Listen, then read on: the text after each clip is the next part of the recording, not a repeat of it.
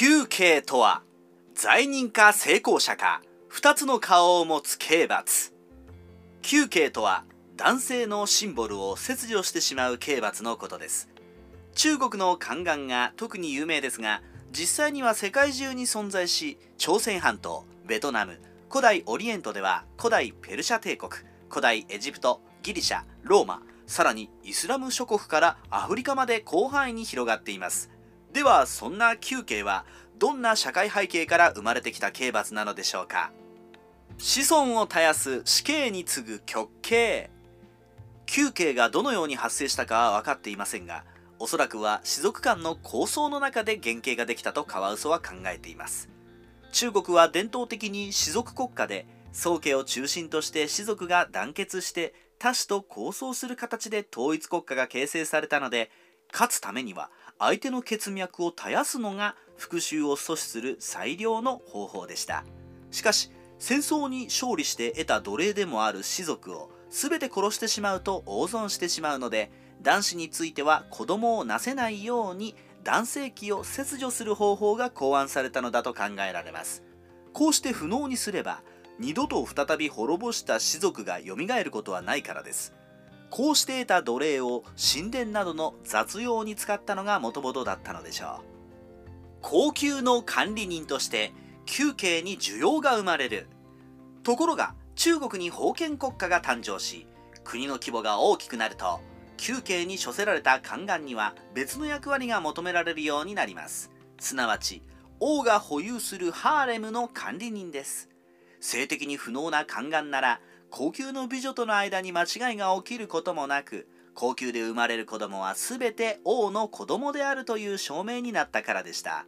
中国の歴史では春秋時代姓の観光に仕えた樹長が自ら休憩を受けて虚勢し王のハーレムの管理人を願い出て観光の信頼を得観光死後に牽制を振るいました。また中国史上最悪の宦官とも呼ばれる長江は身内の罪に連座して死んで休刑を受けますがもともと法律の知識に詳しかったので始皇帝に重用されるようになり始皇帝死後には二世皇帝を操り強大な権力を振るって秦を滅亡に追い込んでいます。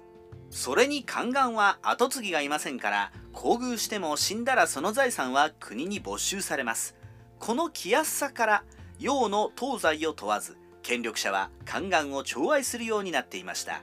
このように刑罰だった休刑ですが樹長や長江のような成功例が広まると自ら虚勢して宦官になり栄養映画を極めたいと考える貧しい男性が出現し一種のチャイニーズドリームの受け皿になっていくのです。明新時代は大宦官時代。休刑は残酷な刑罰であることから何度か廃止されたり復活したりしますが明の時代になると復活します。しかし休憩はほとんど必要なかったようです。その理由は自ら虚勢して宦官になろうという志願者が大量にいたためでした。明王朝も宦官天国と呼ばれるほどに大量の宦官を必要とし公民実力によればその数は10万人に上りました。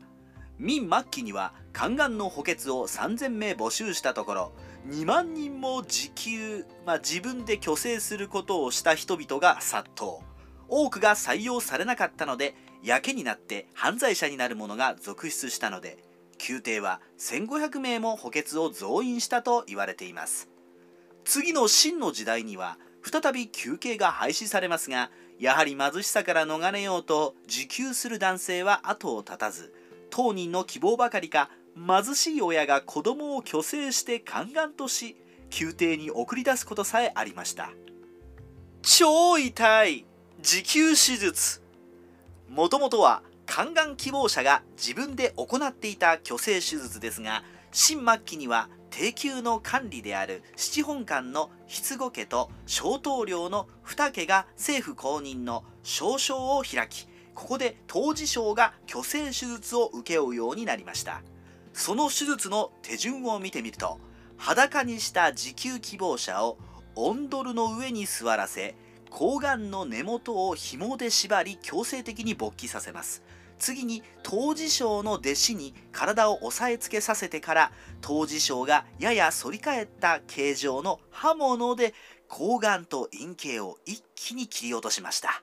手術は麻酔なしという乱暴なもので術後は熱した灰を患部に塗りつけて出血を止め尿道に金属の線をして尿道が自然に塞がることを阻止します。傷口は縫合もされず紙で包まれるだけで手術から3日後に尿道の線を抜くまで水を飲むことも禁止で患者は傷が癒え起き上がれるようになるまで2ヶ月もかかったそうです。